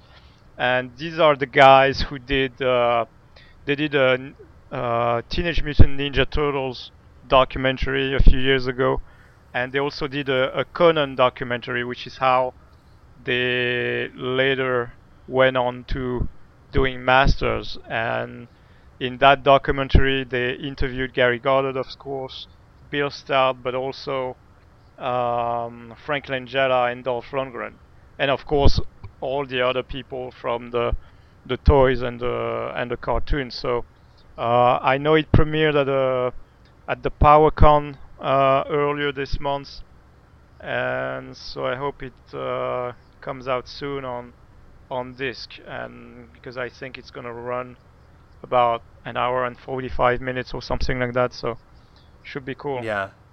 Well, you know, nostalgia, you know, these days is huge. And I mean, they, they, they can see, especially 80s nostalgia. I mean, we were talking about all these documentaries that are out there on these, you know, products of the 80s. Right. Um, there was another one that was, um, that was recently released on the Garbage Pail Kids. I don't know if you remember the Garbage Pail Kids um, trading cards from the 80s as well. But an entire documentary was just put out uh, based on based on that that product as well. So yeah, there is a market, there is a fan base for it. Um, I don't know. I, I have hope for uh, a special, you know, Blu-ray, you know, edition of, of Masters. I think that would, you know, I, I think it would be something pretty special to, to look at, especially for the fans. You know. Yeah, of course, and I, I think the major problem is uh, companies like Warner Brothers sometimes they want to hold on to properties even even though they're not going to do anything with it. Um, and uh, especially Warner, I think, are very difficult to deal with uh, because otherwise, yeah, you know, it could be done by Shout Factory or any company like that. Um, and I, I know it Masters has always been one of the top sellers of all the Dolph films on on Amazon, um, and uh, and the, the you know the the He-Man Masters of the Universe brand uh, also was you know um, you know, it was almost forgotten for a while in the 90s and early 2000, and uh, and again with the internet, it it totally came back again. Uh, you know, to the point where Mattel uh, made new toys for you know uh, fans like us who are in their 30s or almost 40s, and um, and it's pretty huge.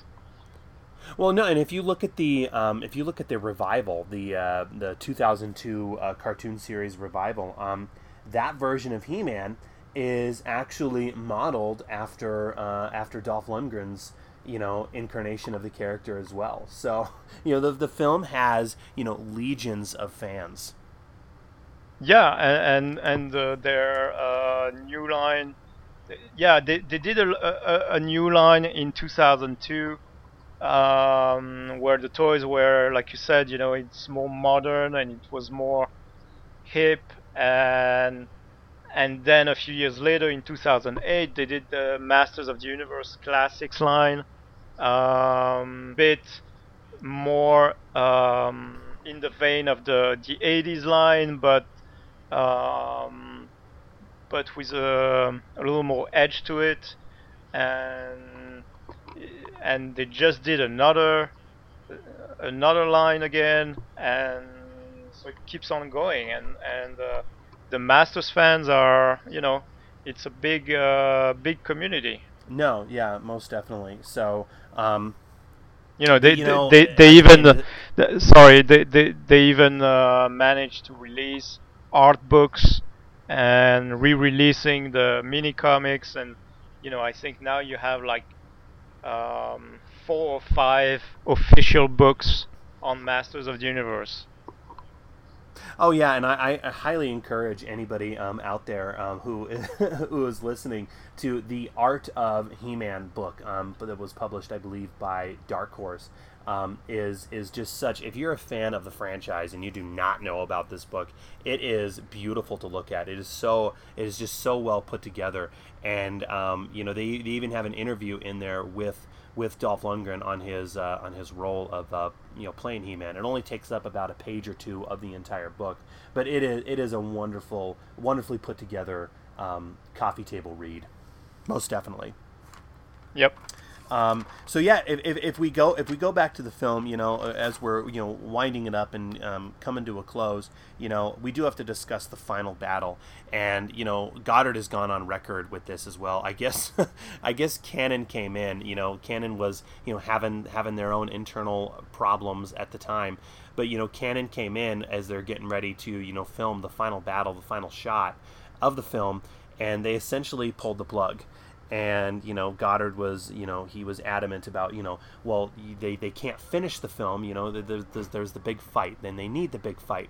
So um, what you see in the film the final battle between He-Man and Skeletor um, if you look at it nowadays like I said as an adult and if you know kind of what went on uh, behind the scenes it is it is a bit of a, a I, I, keep saying missed opportunity, but you can tell that they filmed this when they pretty much had no money left because it looks very apparent like it is on a soundstage. And, you know, Dolph is doing some impressive uh, uh, sword work in the scene, but, um, you know, considering that the entire film has built up to a climactic battle between your two leads, your protagonist and your antagonist, and for the battle to be what is on screen bit of a letdown. As a kid, I didn't notice it too much, but you know, you watch it nowadays, it's a slight bit of a letdown. Yeah, from my understanding, the fight was shot in two parts. So they had shot the first part of the fight, and the reason it was done in this kind of a darkened room because originally they had planned an, an elaborate choreography inside the throne room um, but like often on a on a movie set, you know, um, the time that was allowed to it was reduced, so they had basically they had to come up with something new, you know, the day of shooting it, and so they they they put the light down and done something more simple, and then um, but they didn't sh- they didn't shoot it completely.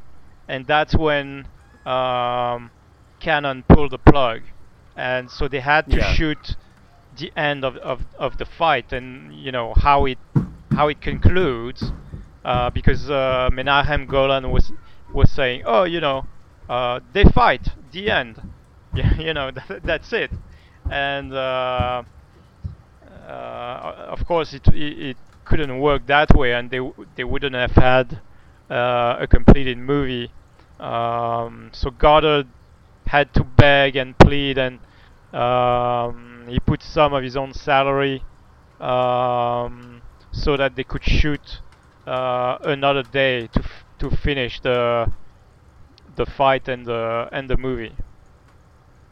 Well, and you know, and and Goddard, you know, also went on the record as well. You know, with this, I, I guess he had had some uh, some red flags, you know, early on, and he had a feeling that uh, that Cannon was going to do this to him. So, if you watch the film, you know, as soon as um, Skeletor's staff and He-Man's sword clash, um, his his reasoning and his idea was that it was pretty much going to zap all of the power and all of the energy out of the room, to where when they fight, that is why the room is so darkened.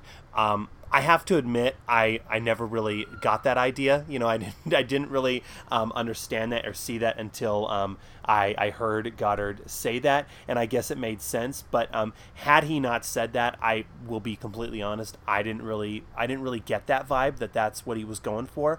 Um, it, it, it sounds cool, and I guess if, if you know the story behind it, it definitely looks cool. Um, but for an, from an outsider's perspective, who maybe was not um, in on that, I didn't know that, and it uh, it uh, you know it, it's not as apparent as I think Goddard um, wishes it would be, but but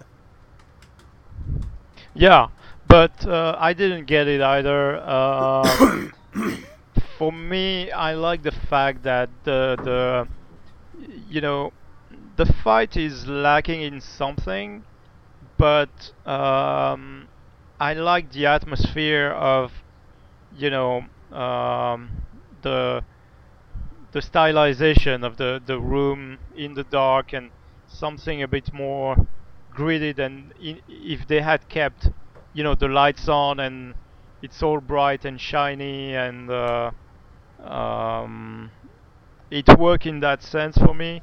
Uh, but then again um, for sure um, you wish there had been something more or you know something with the fight that would have been a bit more uh, climactic No, no, I agree, but um, but yeah, no, the, the film definitely ends still, you know, on a very positive note. Like you said, you know, it has this kind of reverse Wizard of Oz feel, um, but yeah, it ends, you know, on an extremely positive note where um, you know Julie and Kevin are able to return back to Earth, and um, they've actually gone back in time to where she is able to fix some of the mistakes that she has felt she was always guilty of.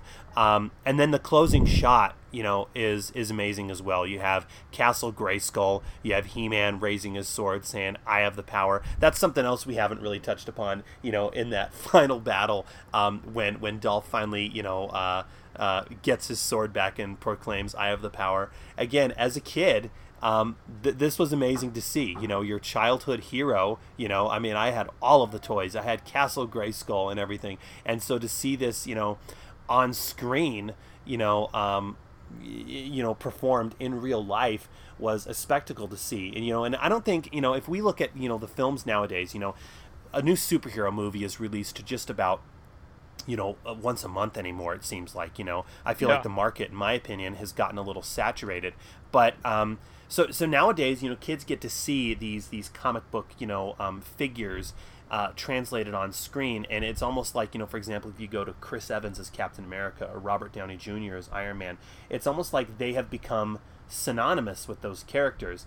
You know if you go back 30 years ago to see you know this character um, translated on screen like this it was it, it was it was a pretty not to sound cliche but it's a pretty magical sight you know to see that i don't think kids get nowadays Yeah, and that's how I got, you know, being a, a kid of the 80s. And at the time, um, you know, we were much more impressed by that than kids today because today they're so immersed of images everywhere all the time, and the technology evolves so much in 30 years that you can do anything and you can show anything on screen. So that it's not that that much impressive anymore. The same way kids are not as much thrilled to go to the movies to see something on a big screen because they can watch anything anywhere anytime and that's no, exactly. a, a, big generation uh, generational gap i think uh, because things have changed and we have not been brought up in the same context and uh, I know back then really anything like that was uh, like you said it, it was magical and uh, it felt awesome and it was a it was a huge deal um, I, I know watching any movie on the big screen back in the day was always um, very powerful experience for me. Just to, to watch somebody you know a face or, or a landscape on the big screen was uh, really impressive for me Oh, most definitely. And, you know, nowadays, you know, thanks to the internet, you know, on one hand, you know, it, it, it's a positive. I mean, let's face it, it's the landscape we live in. But, you know, but nowadays, when a film is in production, thanks to the internet, you essentially have a lens into the making of that film. So by the time it is released, you have already seen many of the images and you know the, the actors playing these roles. You know, back you know 30 years ago, um, when Masters came out, you didn't have any of that. And so I remember being a little kid and seeing the poster for the first time and just being you know amazed like wow you know they're, they're, they're actually making this. They're actually making a he-man movie. And then you know seeing the first trailer you know i mean you know you, you, internet didn't exist then so everything was a uh, was a surprise and it was a treat that you know like you said kids do not get do not get these days. Yeah exactly. I mean at best you had uh, you had stills in, in, in magazine uh, and it was I think it was, uh, if anything, it helped you to fantasize about the the movie you were about to see, uh, rather than spoiling you of everything. Um, and like you said, I, I, remember seeing the the posters, the marquees, like in the the Parisian subway, and especially since they had the French poster had a special artist doing it, and it was really in the vein of Drew Struzan, and it was so epic. And I thought Dolph had a, you know, Dolph as He-Man had a, a really cool look. Um, and you know, I can still remember uh, the first time I went to see it in the theater. Uh, I can just close my eyes and just be there and remembering the just uh, the experience of going there and um, watching some of the shots for the first time and stuff like that. Oh yeah, yeah, and you know, go, going back to you know Dolph Lundgren's look as well. You know, um, I'm, I'm, glad they didn't uh, they didn't give him the uh, the Prince Valiant uh, page boy haircut that he had in the uh, in the in the comic series and yeah. in the animated series. Yeah, Definitely it definitely looks well for uh, for 1987. But um, you know, if if you look at the film, Cannon definitely had had high hopes for it. Um, they were hoping for a sequel, especially by the final final shot of the film. Uh, we have Skeletor poke his head out of the uh, of the the water uh, that that he was. I'm assuming that he was dropped in. That was at the bottom of the pit, um, and he proclaims to the audience that uh, he will be back. And so um, it, it's no big secret that yeah, Cannon did have um, you know pretty lofty goals and was anticipating a sequel to the film. Um, it's my understanding that uh, that Dolph was Dolph Lundgren was not going to be back.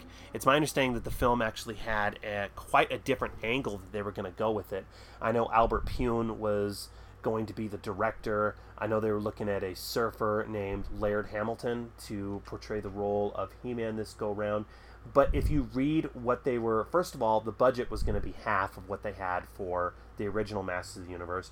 And if you read, you know, various stories about what they were going to go for with the sequel, it is it is best that they that they ended it with you know um, with you know the original masters because it was not it, it did not sound good from, from yeah yeah uh, and it, it, it, could be a whole other story behind the scenes story and uh, I know Cannon when they came they came to Cannes with the movie before it came out uh, there was a press conference with Dolph and Menahem Golan and Golan just said to the press you know Dolph Lundgren is gonna make two other Masters of the Universe movies, you know, without having signed anything or, you know, and Dolph was just sitting quietly there. And, uh, but, uh, yeah, also, um, you know, Albert Pyun, um, when he realized that the, you know, Cannon was about to lose the, the rights from Masters uh, with Mattel, and they were about to lose Spider-Man, and he was the one who convinced them to make the two movies back to back. And uh, Albert Pyun is a is a very original guy, and he has his own perspective and point of view on things. But uh, and he, he talks about it in the um, the commentary that he did for Cyborg. The commentary actually starts 20 minutes before the movie, and he talks about how um, Masters of the Universe 2 and Spider-Man became Cyborg, and he talks about some of his ideas, and definitely it was far away from um, a faithful adaptation of Masters of the Universe, probably going further than the first film, and uh, it would have been an Albert Pyun movie and not a uh, Masters of the Universe 2 film. Um, oh yeah, most so, definitely. So really, and they didn't have. I don't think they didn't have half of the budget of the first film. They had like a third of the budget, um, supposedly. Um, uh, he was supposed to make the film for like six million dollars or, or even less. And uh, like you said, it's uh, it's a good thing that we didn't get that because I think the the fans would have been even more pissed off. Oh yeah, most definitely. But you know, um, Cyborg. You know, uh, oddly enough, going back to Jean Claude Van Damme, uh, Cyborg was an early Jean Claude Van Damme vehicle as well. Um, one of the later in one of the last films produced by Cannon. But yeah, if you watch Cyborg, it is it is an interesting artifact to look at. Um, the film the film is extremely grim and and ugly. Um, I will say that. But what's interesting if you look at it, it's fascinating to look at because yeah, they are using a lot of the same costumes, a lot of the sets and everything that they had established and built for the Masters of the Universe sequel as well as Spider-Man. So, like I said, if you watch it as an artifact, it's it's interesting because you have to wonder, okay, whose costumes would have been with what character and what would this what would that set piece have been used for? The only one as I watch it, the only the only costume that I can pick out um, being recycled or being used for Masters, um, the lead antagonist in Cyborg, uh, the character's name is Fender, I believe his outfit that he is wearing, I believe, is Blade's. Um, you know, chainmail that Blade was wearing in the original Masters. But that's the right. only real thing that yeah. I can pick up that was recycled. But I know that other things were recycled and reused. Yeah, and it's hard to tell. Um, but indeed, I know that Albert Pyun's uh, story was uh, was supposed to be dark and set in a on Earth uh, after the world had um, exploded, or you know, it was sort of a post-apocalyptic uh, setting, uh, but at the same time, and, and I, I, I don't know if it's exactly it, but there's reports about you know He-Man going back and having to um, hide as a you know, being undercover as a a, co- a football quarterback and Skeletor, yeah. Skeletor no. being being a um, kind of a um, uh, what's it called uh, like a um, you know. Wasn't he supposed to be like a business industrialist or something like that? Yeah, s- something like that. So it, it's it sounds really weird, you know. Uh, Yeah. No. So No. uh, If, if you know, if you think that the source material of Masters of the Universe was stupid, the directions that they were going to take this uh, the the sequel were were much worse. So yeah, it is a. Uh, it is a blessing completely that they didn't uh, that they didn't go forward with the sequel. I, I just think that Albert Pyun just wanted to make his movie, you know, and uh, Oh yeah. he he says it, it would have been more interesting, but really it, it wasn't a, a Masters of the Universe film, and I think he, No. he just wanted to make his own thing. Yeah, no. Um, so yeah, as as we wrap this up, you know, um, I, I, I can imagine what you were going to say, but uh, me personally, I could not recommend this film more. Not just if you're a fan of Dolph Lundgren, not just if you're a fan of uh, of, of the toy line and you know the the franchise He-Man as well, but um, to to to look at something from the 1980s. Um, and to see how they were able to make something look epic on the budget that they had. And and I, I don't mean to uh, to minimize the budget by any means, but just considering you know the source material and what they had. Um, it, it definitely gets a full recommend from me um, just you know as a film in general because it is it is a ton of fun to watch i, I don't uh, I don't really under. I, I guess on one hand, I can understand some of the um, the critical bashing that the film gets, you know, for some aspects. But compared to a lot of what's put out there nowadays, I, I feel it still holds up, and I feel it's still it's still a ton of fun to watch. Yeah, I, I feel the same, and I feel you know it, it's really enjoyable, and you just have to take it for what it is, and and, and it's uh, it's easy to watch, it's fun to watch, and um, it's really likable, and um, you know, a, and for the time, it, it, it's really, I mean, there are tons of movies like like this from the 80s. Um, you know that that were that that don't get that bashed and you know we're on the same level. And I think the the level of masters was uh, was really uh, fair and more than decent. So you know um, of course I am also biased and um, you know uh, for me at the time it was the greatest thing I had ever seen. And and it uh, it shaped a big part of my life. Uh, so it's also hard for me to see it um, with a with a distant eye, even though I, I can I can do it and I can also understand some of the uh, issues that some people have. But still, uh, I think it's too often unfairly um, criticized and and it, it doesn't deserve that. Well, and you know, yeah, you, you said it perfectly. You know, and it's it's almost difficult to fully review this film because you you have two camps. You have the fans of the franchise, you know, the the people who grew up with with Masters of the Universe who are going to review it, and they're gonna, you know, they're either going to love it or they're going to, you know, point out some of the, you know, the shortcomings of the film. But if you can also have, like, say, for example, a Roger Ebert or a, you know, an established film critic, you know, watching it, and it is unfortunately just going to be written off as, you know, an adaptation of a toy line and that is it. So it, it, it's it's it's an interesting you know um, thing to review because, like I said, you have those two camps. So it's difficult to you know objectively look at it. Um, but on a scale of one to ten, um, and you, your own biases, of, of course, can uh, factor into this as well. But scale of one to ten, what are you going to give this one, Jeremy?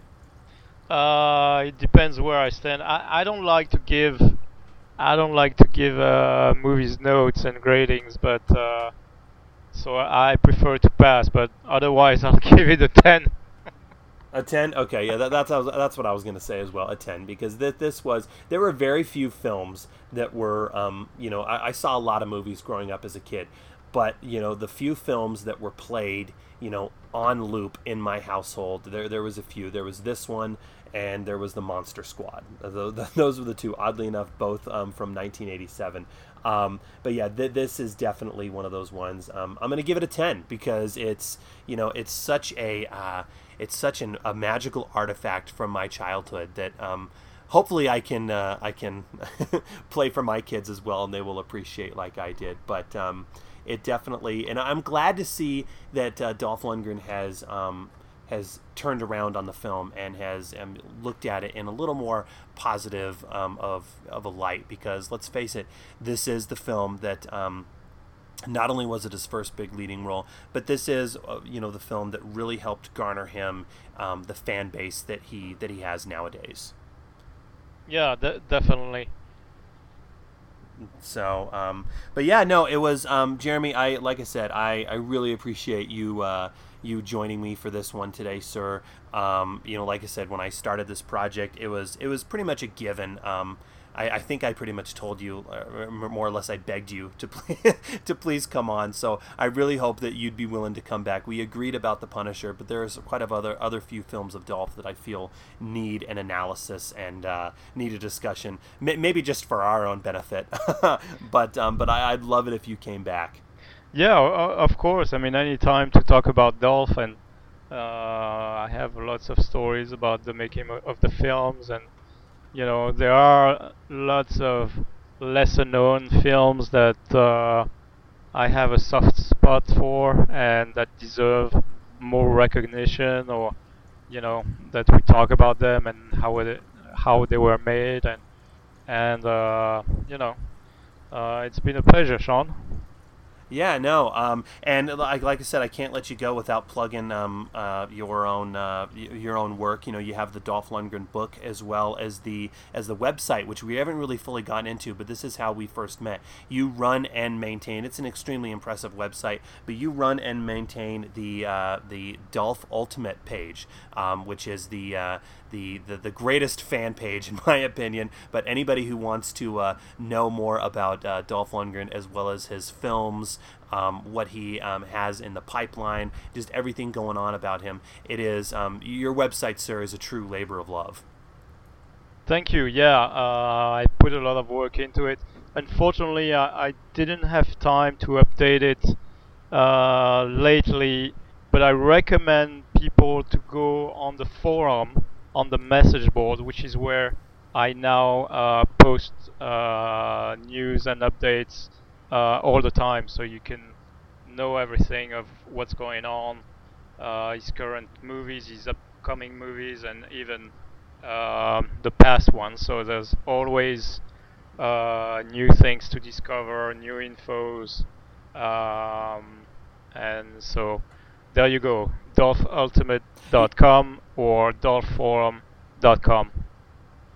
Yeah, and um, yeah, it's funny because anytime I have a new um, snippet of information uh, about about Dolph that I would like to uh, that I'm like, oh man, I, I found something. Every time I try to put it on there, you always beat me to it, man. So so like I said, you are the ultimate scholar. So you always beat me to it. The one thing I was able to beat you to, one of the things that I do have to give myself uh, a pat on the back for. Um, I don't know if you remember, but when it was announced that uh, Dolph was going to be starring in In the Name of the King 2, I think I beat you to that one by announcing that one before you did. But everything else, you are on top top of, my friend. thanks, thanks. so, uh, Jeremy Demousseau, everyone, uh, and uh, thank you for listening, Jeremy. Thank you for joining me, and uh, I'll see you next time on I Must Break this podcast. I must break you.